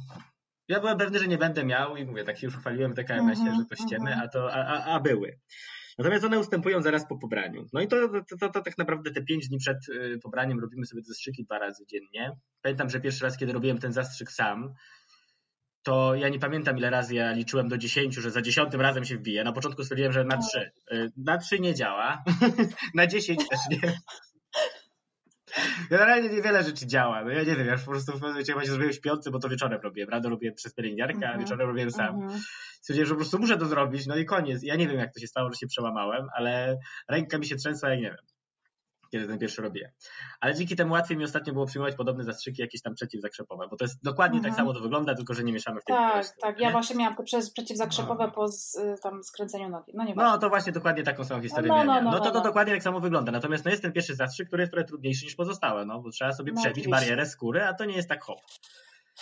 E, No potem te zastrzyki już szły lepiej, chociaż jak przez 5 dni brałem te zastrzyki dwa razy dziennie, to ostatniego dnia to się już czułem jak jakiś ćpun, który szuka miejsca, gdzie jeszcze nie mam dziury, nie? Mm. To, o, może z prawej teraz. To jest taki mały kawałek. Było trochę widać te miejsca, gdzie się wkuwałem wcześniej. No tak. Więc no te zastrzyki przez pięć dni brałem. Ostatniego dnia, właśnie już po tego czwartego dnia miałem wyjazd do Drezna. Mhm. Wyjeżdżałem jakoś w godzinach wczesno-popołudniowych. Pamiętam, żeby tam wieczorem dotrzeć dzień przed pobraniem. Wieczorem mhm. jeszcze sobie siedliśmy, pamiętam, w restauracji tej takiej naszej hotelowej z innymi takimi ludźmi podobnymi do mnie, w sensie albo to były osoby, które przyjechały na badania rzeczywiście, albo to byli rzeczywiście dawcy, niektórzy byli już po pobraniu, niektórzy mieli pobranie dzisiaj dopiero, znaczy mieli mieć jutro dopiero tak jak ja, więc no miałem okazję już tych historii trochę się nasłuchać, jak to wygląda, więc ja tych historii znam dużo. I śmieszne, mhm. i straszne, znaczy strasznych było mało, bardziej są śmieszne, albo takie, że do niektórych zadzwonili szybko, do niektórych później, tam kimcibiorcy byli i tak dalej, więc tro, trochę też tego, trochę tego słuchałem. No to był taki wieczór jeszcze integracyjny, gdzie sobie razem posiedzieliśmy, zjedliśmy sobie jakąś tam kolację, napiłem się jakieś tam wody, pamiętam, no bo wiadomo, że nic nie, nie można. No nie można, no nie mhm. można przez te pięć dni też e, raczej się nie powinno, nie więcej niż jedno piwo dziennie, no ale wiadomo, że kiedy ja chciałem to zrobić najlepiej na świecie, to żadnego piwa nie żadnego było. Żadnego nie było. E, I nawet przez myśl mi to nie przeszło. W każdym razie mhm. No, tak, tak te dni upływają. No i następnego dnia rano idziemy y, do kliniki. Mhm. Ja byłem kiedyś bardziej przestraszony niż wtedy rano. No bo trochę ekscytacja, bo będzie się działo. Ja tylko pamiętam, że mi powiedzieli, żebym się koniecznie wysikał, zanim jeszcze wejdę na salę, bo przez te parę godzin nie będę za bardzo mógł iść. A, ile to trwa? 4-5 godzin. I czasem to jest powtarzane mhm. drugiego dnia jeszcze przez podobny okres czasu.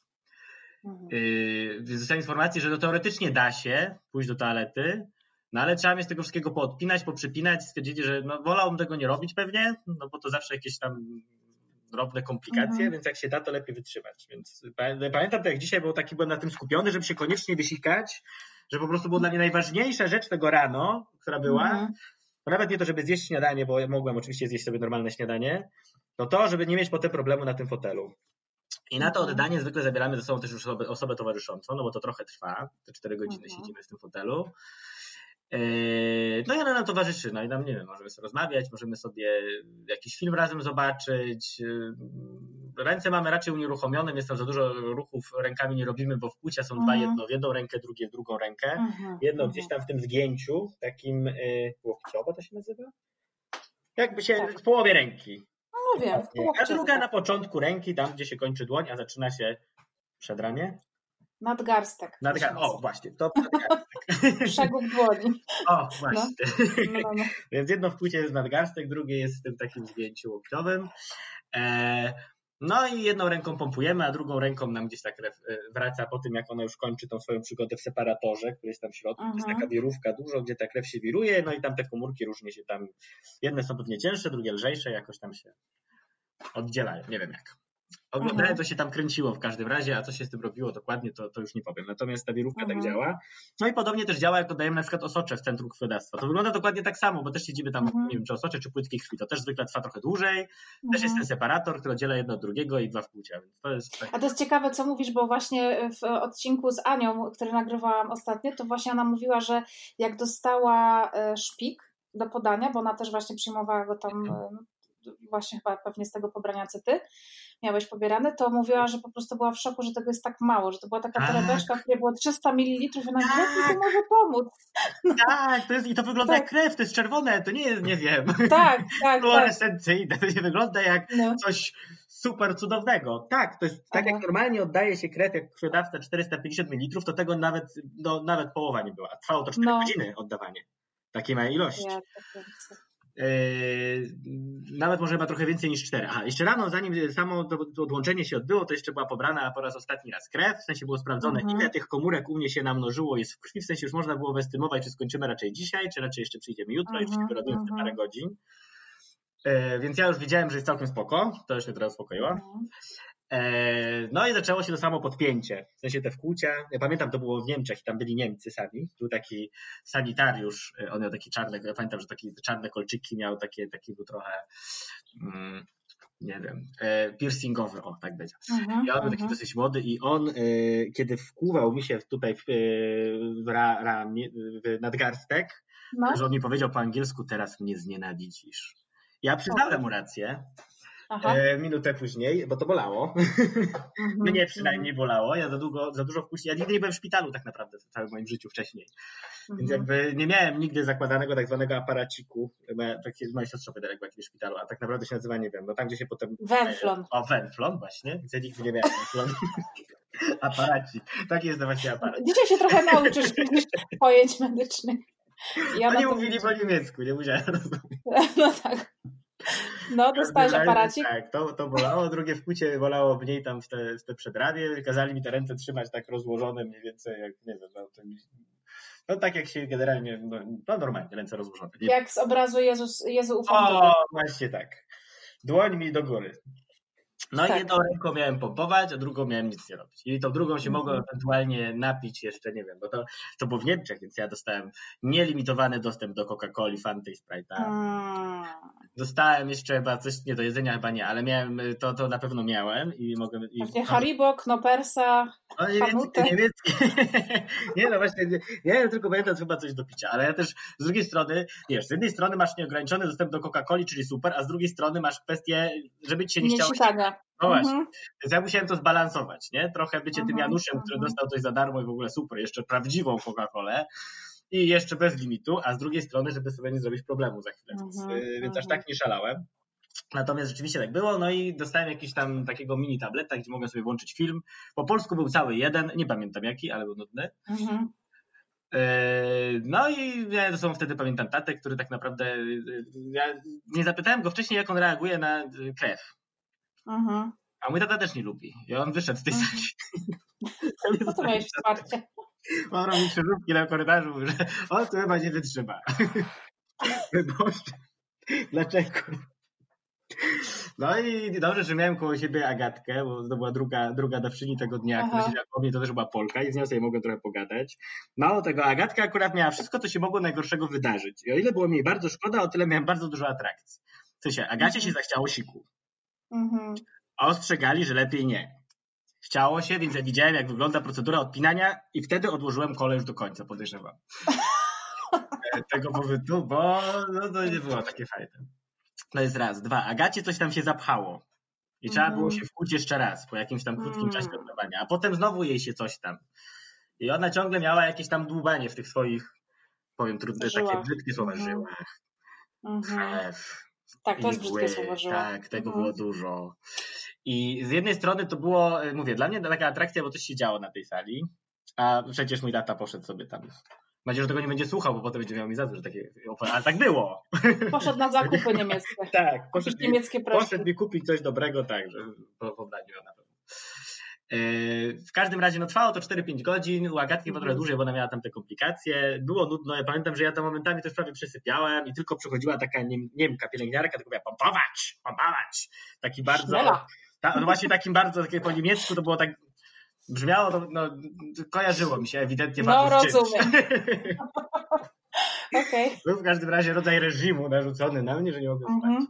Więc nie spałem, tylko rzeczywiście pompowałem, bo też tak było, że jak trochę wolniej pompowałem, tam zaczęła ta maszyna wydawać jakieś dźwięki, już coś od razu przybiegał, więc nie dało się ściemniać, że tam mhm, e, mhm. coś tam się dzieje. E, no i to, to, to, to tak trwało 4-5 godzin, a myślałem, to już?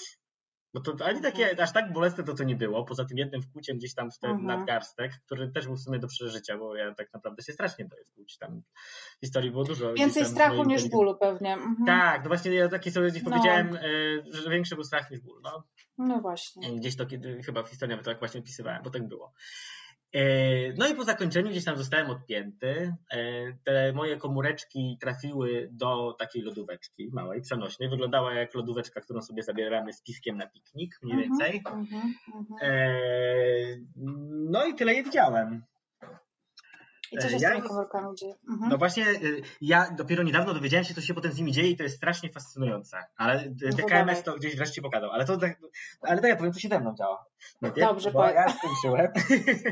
To ty jesteś bohaterem, żebyś ja, motywował tylko tak, nikt wreszcie się, wreszcie się wylansuję i opowiem. Dobra. Okay, drugi plan. Nie, śmieję się, ale w każdym razie, no odpięli mnie z tych wszystkich maszyn, dostałem jakiegoś takiego drinka do wypicia sobie, jakieś tam mhm. mikroelementy czy coś tam. No, tak, tam, są takie nutri-drinki. No, no, no mhm. żeby tam uzupełnić jakieś elektrolity, o to chyba tak uh -huh. słowo. No i powiedzieli mi, że mam wrócić do hotelu i się położyć spać. Mhm. Ja nie wiem, czy da się spać w takiej sytuacji, ale ja jestem pewny, że nie.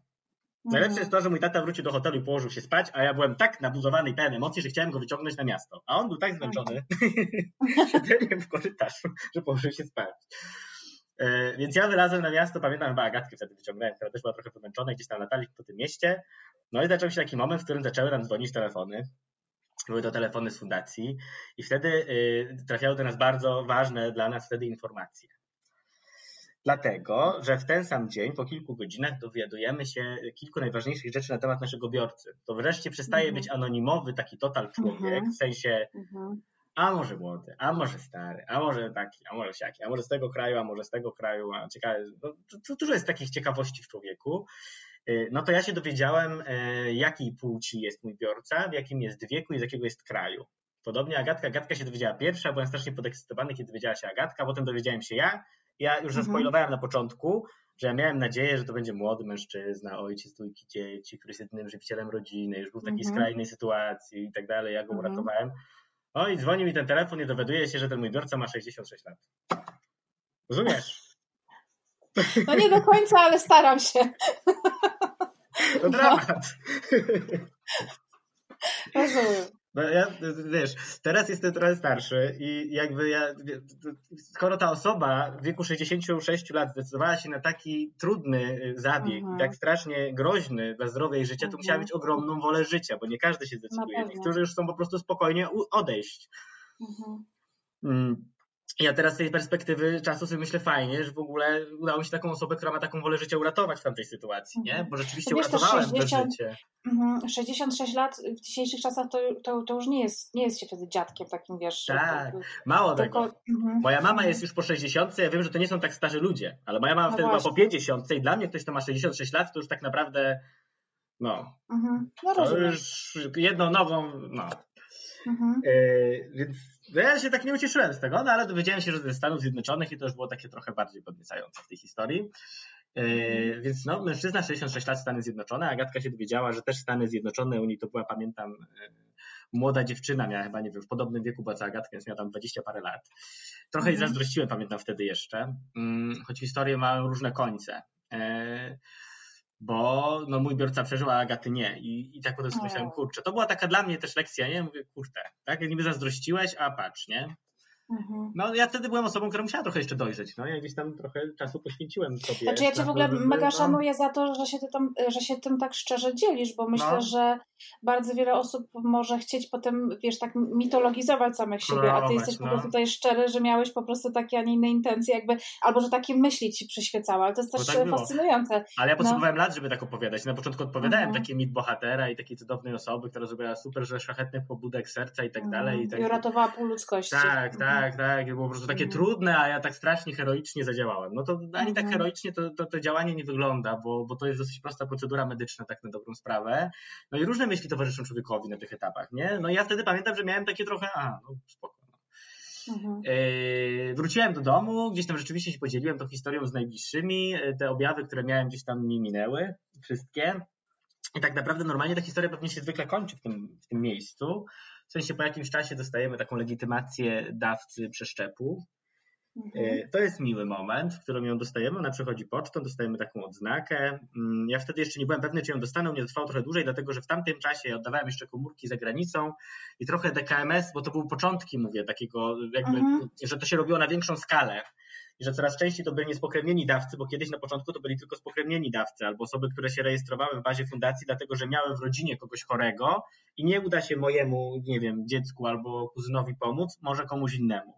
I na mhm. początku tak to funkcjonowało, a potem coraz więcej było tych takich niespokrewnionych dawców.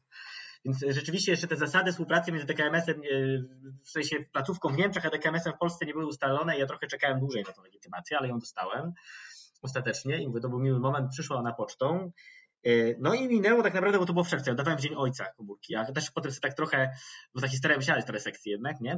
Więc ja sobie mhm. tak powiedziałem, że ja uratowałem jakby swojego ojca, nie? Bo to starszy człowiek, mm -hmm. no Dzień tak. Ojca i tak sobie ułożyłem, że to jest naprawdę fajnie. Poczucie sensu musiałeś mieć. Tak, mhm. tak, tak, tak, tak. Tam tych dat mhm. było dużo więcej, które tam się zderzyły, ja to kiedyś w historii opisałem, ja już ich tak do końca nie pamiętam, no ale tam rzeczywiście ta krześnica się urodziła i to było takie dużo takich znaczących momentów dookoła, jak się działo, nie? Yy, tej całej historii każdym razie zwykle się ta historia kończy, a u mnie się nie skończyła, dlatego że jak ja oddawałem komórki w czerwcu, tak w grudniu, w okolicach świąt, mhm. dostałem telefon z fundacji mhm. pod tytułem Jesteś potrzebny znowu. Um, I twój biorca cię potrzebuje, ten, którego jakby uratowałeś pół roku temu. Bo ja po trzech miesiącach dostałem taką pierwszą informację o jego stanie zdrowia, że jest całkiem ok, że przyczep się przyjął, że wraca do sił i wszystko jest na razie na dobrej drodze, żeby było ok. A nagle po pół roku dostaję telefon, że no, jestem potrzebny, nie mogą mi do końca powiedzieć, co się dokładnie zadziało, bo mhm. sami do końca jakby nie wiedzą, co się zadziało, bo nie mają informacji z tej kliniki, skąd pochodzi biorca, natomiast jestem potrzebny i są potrzebne limfocyty typu T, tak zwane. Co to jest? Mhm. Nie wiem, ale mam. Każdy mhm. ma. I czasem są komuś potrzebne.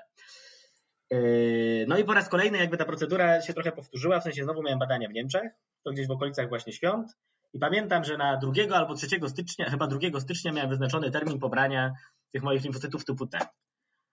I teraz pomyśl, co się dzieje w głowie człowieka, który ma 20 parę lat i w Sylwestra się nie może napić szampana nie? Bo drugiego musi oddać komórki i nie daj Boże nie zdąży, albo trochę może, mm ale wiesz, mm to tak się złożyło, że to był zaraz nowy rok. E, no ale oczywiście traktowałem to poważnie, więc, więc, więc tego mhm. Sylwestra spędziłem sobie na spokojnie, bo też musiałem o siebie szczególnie dbać. Wtedy rzeczywiście tego leku już nie przyjmowałem mm, szczególnego. E, z tego powodu, że no te limfocyty typu T naturalnie mamy, one nie muszą do, do krwiobiegu trafiać. Po prostu część ich mi zabrali, a reszta została.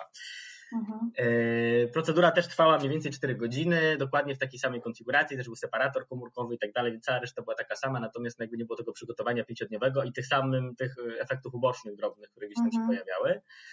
No i to był też taki moment, bo ta historia, no już godzinę rozmawiamy, nie wiem czy jeszcze mogę, ale to Może krótko, to krótko powiem, co było jeszcze, y, jeszcze było dalej. Y, kiedy ja oddałem tę komórkę, postanowiłem, że ja napiszę do mojego biorcy. Mhm. Przez pierwsze dwa lata A. można to zrobić tylko anonimowo. Mhm. E, I tylko przez fundację, w sensie wysyłam mhm. list do mhm. fundacji, fundacja cenzuruje, jeśli będzie tam coś, co nie może w tym liście się znaleźć i wysyła do kliniki, y, w której jest nasz biorca w tym momencie do Stanów, która cenzuruje po raz drugi. Jak mhm. list jest już tak ocenzurowany, że niewiele w nim zostaje, to trafia do naszego biorcy. I tak naprawdę co cenzuruje? Nie możemy pisać nic na swój temat, w sensie nie mogę powiedzieć, że jestem z południowej Polski, nie mogę powiedzieć, jaki zawód wykonuję albo czym się, czym się zajmuję generalnie, a nic, co mogłoby tak naprawdę pomóc namierzyć y, biorcy mnie. W sensie w jakikolwiek sposób. On wiedział, ile mam lat, z jakiego jestem kraju, jakiej jestem płci i ja nic więcej na swój temat ponad to nie mogłem mówić. Mojej sytuacji rodzinnej na przykład. A z czego mam to dzieci, wynika? Czy nie mam. Z tego, że być może biorca chciałby mnie namierzyć w jakiś sposób, albo ja chciałbym go namierzyć, jak się takim okay, ale jeżeli dzielić, przykład... i ktoś może mieć jakieś roszczenia wobec tej osoby na przykład, nie? Aha, aha okej, okay, dobra. A jeżeli ty wyrażasz zgodę na to, żeby ktoś się znalazł, to co wtedy? No właśnie to dopiero po dwóch latach można coś takiego zrobić. Okej, okay, dobra. Przez dwa rozumiem. lata mamy pełną anonimowość, więc za bardziej pisałem do niego o moich emocjach i odczuciach związanych z samym pobraniem i z całą resztą e, z tych rzeczy, które się tam działy. E, trochę chciałem tak naprawdę dać mu kopa w dupę, powiem szczerze, bo czułem, że coś jest może nie tak i może on potrzebuje kogoś, kto takiego da mu trochę powera do działania, nie? W sensie tak no, trochę tam napisałem, że no walczymy razem, nie? E, ja też tutaj trochę zrobiłem i zrobię, ile jeszcze będziesz potrzebował razy, to ja ci tyle razy oddam, tylko walcz, nie poddawaj się, nie? Raczej na tej zasadzie ten list mhm. do niego pisałem, żeby trochę go wzmocnić, dać mu jeszcze nadzieję, taką, że ja jestem, że ja nie zniknę, jakby potrzebował, mówię, 10 razy jeszcze, żebym pojechał, to ja pojadę, tylko niech on też zrobi ze swojej strony tyle, ile się da, nie? Że ja będę o siebie dbał, żeby też no, ten mój materiał był jak najlepszy dla niego. E, ja taki list do niego wysłałem, no i była cisza przez długi czas. Mhm. No bo musiał dotrzeć do fundacji. Fundacja musiała go przeczytać. Pisałem go po angielsku na szczęście sam, bo czasem fundacja tłumaczy mhm. go na angielski po prostu i, i, wysyła tłumaczenie, ale ja bardzo chciałem go napisać po pierwsze odręcznie. Mhm. E, po drugie, bardzo chciałem e, napisać go sam zupełnie. W sensie po angielsku, ja pisałem już po angielsku ten list. Ale no mówię, jak ktoś nie zna mhm. angielskiego albo języka e, biorcy, z którego pochodzi, no to z kraju, z którego pochodzi, no to może to zrobić fundacja. I ta, ta odpowiedź do mnie trafiła gdzieś chyba po dwóch czy trzech miesiącach. Ja też już przestałem na to czekać tak naprawdę. Pomyślałem, że mhm. pewnie ma gdzieś to, co tam napisałem, albo nie wiem. Albo po prostu nie chcę. No różne, różne pobudki ludzie mają, z różnych powodów no nie chcą czasem się kontaktować. A może się tak źle czuje, że nie ma siły na przykład, albo jest w takiej złej kondycji. E, ale on odpisał po dwóch miesiącach. Mhm. Opisał mi swoją historię i tu też ta historia się robi trochę ciekawa, bo okazało się, że może to jest starszy mężczyzna, ale to jest weteran wojenny. I tak naprawdę ta białaczka u niego to jest wynik y, działań wojsk przeciwnych, które na żołnierzy zsyłały taki środek chemiczny, który nazywał się Orange który mhm. powodował białaczki u bardzo wielu żołnierzy i często to było mhm. oddalone w czasie bardzo, w sensie już u schyłku życia chorowali właśnie, że bardzo często na białaczki albo inne nowotwory i u niego mhm. rzeczywiście to był efekt tych działań wojennych, w których on brał udział. On potem przez wiele lat już zajmował się zupełnie innymi rzeczami, ja nie wiem, czy ja tak dużo mogę opowiadać, bo to są już pewne dane osobowe, a pewnie coraz Jasne. ostrzej jakby mm, o to dbamy i coraz mniej można takich rzeczy mówić, chociaż ja tą wiedzę trochę większą mam. W każdym razie okazało się, że to nie był taki zwykły człowiek mimo że starszy i tak na początku mi się wydawało, że no to okazało się, że rzeczywiście jest to człowiek, który wolę walki miał i na froncie, i później, jeśli chodzi o swoje życie, więc dowiedziałem się o nim mhm. więcej. Dużo było, znaczy dużo, nie tak dużo było tych takich y, ciepłych słów z jego strony, bo on też był takim yy, powojennym jakby... Mhm. Stereotypowym wojskowym. Tak. Mhm. Ja trochę miałem na początku tak jeszcze, że ja nawet miałem okazję z nim porozmawiać przez telefon. E, bo ja miałem do jego mhm. numer telefonu, a przez chwilę pracowałem w firmie, gdzie e, jako HR-owiec rekrutowałem ludzi do naszego oddziału w Stanach Zjednoczonych i wydzwaniałem do ludzi na numery amerykańskie. Miałem taki, taki, taki tani telefon do Stanów jakby u siebie w domu. Mhm. Wydzwaniałem w godzinach wieczornych i nocnych do kandydatów, no bo oni wtedy mieli dzień. Jasne. Więc ja do niego w takiej porze zadzwoniłem. I ja byłem taki pełen emocji, pamiętam, taki strasznie podekscytowany tym, jak ja mu mam wiele do powiedzenia, a on tak naprawdę na chłodno dosyć ten telefon przyjął, nie? Bo rzeczywiście mhm. był takim trochę stereotypowym żołnierzem. I, i tak miałem przez moment, myślę, no, mhm. no, no, można się domyśleć moich emocji, jakie miałem, nie? Że mhm. kurczę, myślałem, że to będzie osoba, która mi się rzuci w ramiona, zaprosi mhm. mnie do Stanów, może do siebie. Chociaż nie do końca oczekiwałem, bo jakby nie oczekiwałem Podpiszę czegoś na ciebie ale... dom. No, nie, no to moja mama bardziej przed chwilą mówiła, o, może coś napisz. Wiesz, mamo, nie, niekoniecznie. W każdym razie, no miałem nadzieję, że on się rzuci w ramiona i się popłacze razem ze mną, no, tak jak ja to widziałem. Mhm. Ja byłem pewny, że ja tak zrobię, jak to się wydarzy. Mhm. Y, no a nie było tak, bo on to przyjął bardziej na chłodno. On oczywiście mu dziękował wielokrotnie i mówił, że super, że, że mam do niego pisać jak najczęściej, że on tego też potrzebuje, ale w taki sposób bardziej chłodny i taki takiego twardego mężczyzny, nie? który mhm. nie wyraża emocji tak jak ja na przykład, nie? Gdzie, mhm. gdzie, gdzie ja nie mam problemu z tym, żeby, żeby te swoje emocje okazywać, szczególnie w takich chwilach ważnych. Yes. Więc tych listów wymieniliśmy kilka tak naprawdę przez kilka kolejnych lat. One nie były tak częste, no bo te odpowiedzi przysłane były w jakimś tam kilku miesiącach zwykle, bo to trochę trwało, gdzieś ta poczta, o też trochę, ja też czasem nie miałem pomysłu, co napisać, albo nie miałem takiej weny, bo ja nie chciałem, żeby to były takie mm -hmm. listy po prostu. Więc tych listów wymieniliśmy kilka, no niestety przed taki moment, w którym na mój list odpowiedzi nie dostałem. Mm -hmm. To mi gdzieś minęło chyba 5 czy 6 lat. E, telefon przestał, zmienił jakby sygnał, w sensie tego mm -hmm. numeru już nie było, on już nie istniał. Mhm. E, I ja sobie tą historię dopowiedziałem sam, co tam się zadziało po tych pięciu, sześciu latach, też mając na względzie to, ile on miał lat na początku tej przygody, historii, mhm. E, która nas połączyła, więc podejrzewam, że udało mi się po prostu to życie o te kilka lat przedłużyć. Mm, mhm. Fajnych chyba kilku lat, bo tam trochę, trochę opowiadał o tym, co u niego słychać i, i, i co się mhm. dzieje. Yy, I fajnie, że było mi dane i jemu dane yy, tak naprawdę tą przygodę przeżyć. I, i, mhm. polecam każdemu, żeby, yy, żeby spróbować, żeby się zarejestrować i, i, i, zrobić coś dla drugiej osoby, bo tak naprawdę to się ta historia powoli kończy. Mhm. Moja historia życiowa się trochę potem odmieniła jeszcze, rzeczywiście po latach od, od tego naszego kontaktu z moim biorcą, dlatego że od tych listów zacząłem zaglądać później, ja sobie w nich znalazłem trochę takiej mądrości życiowej powiedziałbym. Ja byłem wtedy mhm. młodym człowiekiem, kiedy myśmy pisali jeszcze. Y, nie przywiązywałem takiego i dużej wagi do takiego rozwoju mojego, jeśli chodzi o moją osobowość, o to, jak ja się czuję, o, o to, co jest dla mnie ważne w życiu. Mhm. skupiałem się na zabawie i tym takim byciu tu i teraz. No taki a, no taki wiek. Natomiast no, gdzieś musiałem też spędzić trochę czasu ze sobą, żeby no, siebie też polubić trochę, no. no I nie szukać tego poklasku na zewnątrz, bo, bo po co, skoro jest fajnie z sobą samym nawet będąc. Mm. Albo inaczej, po prostu normalnie, nie? I, i to jest już okej, okay, to jest fajne. Mm. E, więc mnie trochę to skłoniło do tego, żeby rzeczywiście nad sobą po jakimś czasie popracować i dał mi dużo takich mądrych e, rad, które tam były. No i trochę mnie ta historia chyba też ukierunkowała w to, żebym ja zaczął robić więcej dobrych rzeczy. Mhm. I trochę dla innych ludzi, bo trochę rzeczywiście miałem takie poczucie, że kiedy ta historia się wydarzała, to ja się skupiałem na sobie, a nie na innych i stwierdziłem, że może to czas obrócić trochę w drugą stronę. I zrobić trochę dla innych. I gdzieś tam staram się czasem różnego rodzaju jakieś tam inicjatywy społeczne podejmować, albo jakieś takie, takie, takie, mm. takie rzeczy, które no, różnych ludzi wspierają w różnych sytuacjach, ludzi, zwierząt. No teraz jesteś doktorem z gubą. Tak, ale druga postać, druga postać powstaje, niedługo będę dwoma na zmianę. A, a to powiedz może słuchaczom tak pokrótce, kim jest doktor Zguba. Dokładnie, no doktor Zguba to jest taka e, postać przeze mnie stworzona, to jest e, klaun, który odwiedza szpitale e, dziecięce. Mm. Ale to nie jesteś przerażającym klaunem, potwierdzam, bo ja nienawidzę klaunów, nie. a nie. No. Jest to klaunem z kurą na głowie, także... Tak, tak, tak.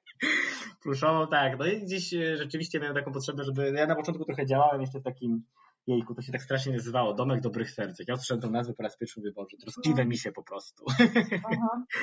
Natomiast to było takie, takie miejsce, gdzie, gdzie y, zajmowaliśmy się dziećmi, które straciły jednego bądź dwójkę rodziców wskutek choroby nowotworowej i trochę te dzieci mhm. animowaliśmy. Natomiast jako, że ja wyjechałem potem do Warszawy i to się trochę przerwało, potem już tam jakby się ta grupa pozmieniała i jakby tam nie widziałem dla siebie powrotu, to zdecydowałem się na współpracę z Fundacją Dr Clown i rzeczywiście odwiedzamy e, szpitale dziecięce w Gliwicach i w Zabrzu. To są takie dwa moje rewiry, które odwiedzam regularnie. Yy, no i stworzyłem sobie postać tak, takiego, tak, tak, taką osobę, która wychowała się w amazońskiej puszczy, yy, a potem podróżowała po całym świecie, po różnych krajach i z tych wszystkich mhm. krajów poprzywoziła sobie milion różnych zwierząt, które, mhm. które miała okazję poznać się z nimi zaprzyjaźnić. Zapakowałem je wszystkie w walizkę, w tym żyrafę. Mam mhm. historię, jak prowadzić żyrafę samolotem transportowałem do domu i kupę innych takich mhm. Historii niesamowitych po prostu z moimi zwierzętami. Mhm.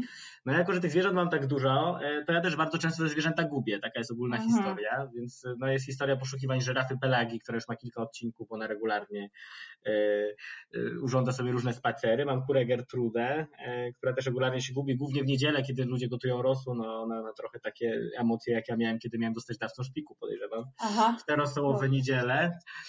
E, Aha. czasem znosi jajka e, nawet, też taka historia się gdzieś pojawiła. No mam słonia Stefana, który się moczy w łóżku, przez co mam powódź w domu, no bo słoń przecież sika trochę więcej niż nasi normalni ludzie, więc w płetwach czasem odwiedzam te Super. Więc historii dużo jest różnych, za każdym razem mam, mhm. E, mam inną, czasem wracam do poprzednich, a jako, że też nie chcę ulec takiej rutynie jako postać, mhm. no to właśnie tworzę nową, a to premiera będzie dzisiaj, właściwie nikomu o tym za dużo nie opowiadałem, tylko w fundacji się pochwaliłem, jaką tworzę. Więc druga postać, którą tworzę, będzie się nazywała doktor Mondrala. I będę mhm. taką postacią, która się będzie bardzo wymądrzała i będzie taka niby mądra, ale będzie mówiła straszne głupoty, typu największe zwierzę mhm. na świecie to przecież mucha i będzie taki pewny strasznie tego, nie? I takie no jakby oczywiste y, y, głupoty, natomiast będzie taką mądralą. Więc tak, taki, taki mam pomysł, żeby w ten sposób trochę animować dzieci. No właśnie kon, konstruuję sobie, no bo to trzeba mieć rzeczywiście jakiś tam strój i trochę pracuję nad osobowością, dlatego że doktor Zguba ma swoją osobowość. Mhm. To nie jest ten do końca ja, choć ona oczywiście musi ze mną trochę współgrać, więc, więc, więc jesteśmy do siebie trochę podobni, ale jesteśmy trochę inni. E, mimo wszystko, no i trochę myślę, jaki będzie ten doktor Mondrala, bo też musi być jakiś, żeby, mhm. żeby kogoś zarazić sobą i tą, tą, tą, tą, tą, tą postacią. E, no myślę, że charyzmy ci nie brakuje, więc, więc na pewno będzie dobrze. No oby. Po, powiedz mi tylko, czy ty właśnie e, myślisz, że nie byłbyś, czy to jest w sumie odpowiedziałeś na to pytanie, mhm. Czy ta potrzeba robienia czegoś dobrego od siebie właśnie zaczęła się wtedy, kiedy e, oddałeś szpik? E, czy po prostu myślisz, że dzisiaj też byś był taki aktywny społecznie, czy, czy może niekoniecznie? Jak Ona się właściwie odezwała od razu. W sensie mhm. od razu miałem potrzebę, żeby zrobić coś dla osób chorych e, na białaczkę. Ja wręcz sobie tak mhm. nawet zakroiłem, bo tych potrzebujących jest bardzo dużo dookoła różnego rodzaju. Mhm. Więc ja skupiłem się rzeczywiście, żeby tak zawęzić, bo ja też bardzo nie lubię, bo ja na przykład też regularnie staram się wspierać osoby w potrzebie, też finansowo po prostu. Gdzieś tam jest no dużo tych różnych zbiórek raz w miesiącu odpalam sobie tam, e, serwis się pomaga i wybieram sobie kilku beneficjentów, ja mam to samo, coś tak, daje. Tak. Ja strasznie nie lubię tego momentu, w którym ja siadam na to się, znaczy lubię i nie lubię. Ja nie lubię tego momentu, w którym siadam na to się pomaga i wybieram, bo ja czuję się jak taki Bóg, który wybierze temu pomogę, ja a temu nie. nie. Znoszę, tak, tak. Bo ja wiem, że ja nie mam tyle budżetu, żeby każdemu pomóc. Muszę w jakiś sposób mhm. przybrać jakiś klucz, że pomagam tym, a nie innym. Rzeczywiście mhm. mój pierwszy klucz był taki, że pomagałem dzieciom chorym na białaczkę. E, a potem poszerzyłem to trochę o to, że też zaczynałem działać właśnie w tym domku dobrych serc, też z dziećmi może nie tyle chorymi na białaczkę, ale w ogóle, które miały tą mhm. chorobę nowotworową w swojej okolicy, no bo to mi się udało znaleźć tu blisko, nie? Jako takie miejsce, w którym mhm. rzeczywiście mogłem działać. I to rzeczywiście się odezwało. Najpierw ten instynkt taki pierwszy był, żeby, żeby pomóc może rzeczywiście bardziej dzieciom, e, bo łatwiej, tak mi się wydawało, może e, też dzieciom pomagać. Y, no i od tego się zaczęło, no, a potem gdzieś tak już się to rozwijało coraz bardziej, tak jak ja rozwijałem siebie jako człowieka y, i te pobudki się trochę zmieniały z takich może na początku trochę może egoistycznych rzeczywiście na takie coraz bardziej mhm. pobudki typu ja mam z tego po prostu też trochę, Mhm. Ja dając dzieciom uśmiech i kiedy widzę, że dzieci się uśmiechają, chociaż one nie mają obowiązku i nie zawsze się dziecko uśmiecha na mój widok, czasem są dzieci, które się boją klaunów i, mhm. i spoko. Ja też wiem, że dzieci, które są w szpitalu, to, to nie są dzieci e, w najszczęśliwszym momencie swojego życia. Czasem się boją, bo są w szpitalu, przecież też byłem w szpitalu i się mhm. bałem. Czasem to się boli, no bo zwykle trafiają do szpitala bo coś im dolega jednak, no i, i, i z jakimś problemem sobie muszą poradzić. Więc jak mam świadomość tego, że dziecko nie ma obowiązku chodzić, się śmiania się mhm. na zawołanie albo z wszystkich moich żartów. Ja mam nadzieję, że uda mi się na chwilę odwrócić jego uwagę od tej takiej rzeczywistości, która jest może nieciekawa w tym szpitalu, natomiast jakby ja mam radość z tego, że, że, że, że rzeczywiście to dziecko mi się uda wyrwać na chwilę do jakiejś zabawy. Mhm. Nawet mhm. zaczarować bańkami, które puszczę, bo czasem małe dzieci jeszcze nie reagują tak na, na takie słowne zabawy, które ja często mam.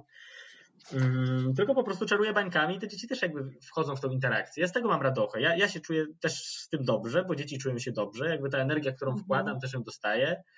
I fajnie, wydaje mi się, że tak symbiotycznie trochę działamy rzeczywiście z tymi, z tymi pacjentami. No ale sobie potem znalazłem jeszcze kilka innych obszarów, w których mogę, mogę się zaangażować. No to, to, to, to jak mam sobotę rano, ja sobie też stwierdziłem, że ja od teraz, nie wiem kiedy to było, chyba z rok temu, każdą mhm. sobotę rano będę robił coś dobrego. Ja sobie wybiorę dla kogo albo dlaczego.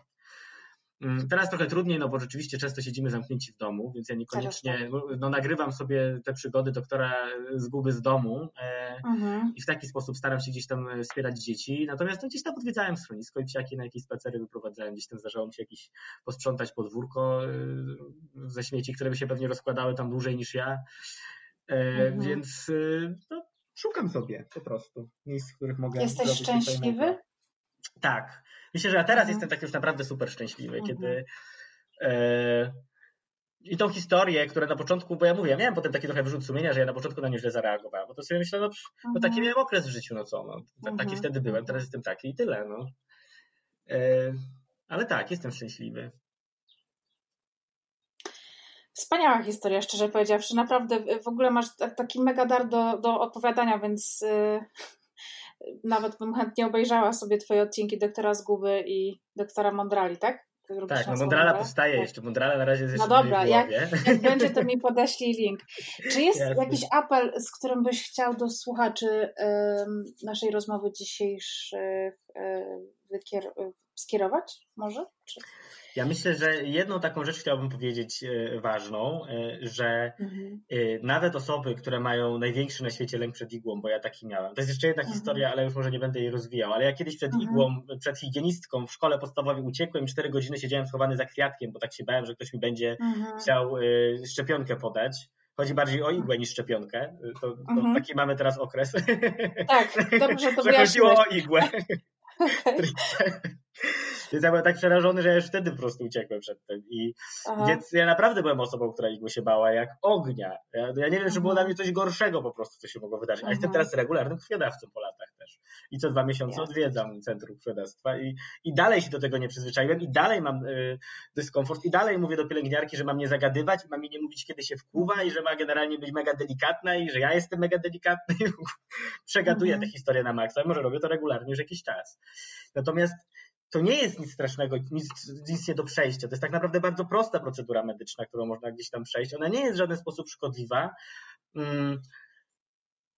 Jest taki ten właśnie mit takiego wielkiego bohatera, który robi coś, ojejku, jakie strasznie wielką rzecz dla kogoś. To jest wielka rzecz mhm. dla kogoś, bo ratujemy czyjeś życie, ale po naszej stronie ten wkład naprawdę jest niewielki. Bo no. Mhm. To trwa 4 ja godziny, ogóle... dwa wkłucia? No, tak. Ja w ogóle byłam no. przekonana, że można szpik pobierać właśnie tylko przez, e, przez te operacje, właśnie przez pobranie tam z tego talerza kości biodrowej. To nawet się dzisiaj dowiedziałam od ciebie, że, że można to zrobić inaczej, więc... Mało tego, 80% przypadków to jest pobranie z krwi obwodowej, czyli ta moja metoda. 20% to jest pobranie rzeczywiście z talerza krwi, e, boże, z mhm. talerza kości biodrowej, a to mhm, też są mhm. zwykle wyjątkowe przypadki i kiedy y, została dla nas wybrana ta metoda, to jest ogromne prawdopodobieństwo, że jest to dziecko. Dlatego, że to jest metoda, która jest bezpieczniejsza dla małych dzieci albo dla osób, które są w bardzo ciężkim stanie. Dlatego, że ten przeszczep się łatwiej przyjmuje po prostu. Aha. Wtedy on dłużej się jakby namnaża, Aha. i dłużej trwa powrót do pełnej sprawności, natomiast mniejsze jest prawdopodobieństwo odrzucenia przeszczepu. Rozumiem. A w przypadku tej metody, gdzie są podawane komórki macierzyste, jest większe prawdopodobieństwo, że wystąpi tak zwana choroba przeszczep, przeszczep przeciw gospodarzowi, albo że w ogóle się przeszczep nie przyjmie. I ta choroba na przykład dotykała w pewnym stopniu tego mojego biorca, ale delikatnie, w sensie miał jakieś drobne zmiany skórne. Mm -hmm. No bo rzeczywiście tam organizm mówi, no te komórki są takie trochę nasze, a trochę obce, więc trochę tam skopa, nie? Yy, natomiast dużo szybciej się regeneruje organizm w przypadku tej metody, która jest częściej, czyli z tej krwi obwodowej.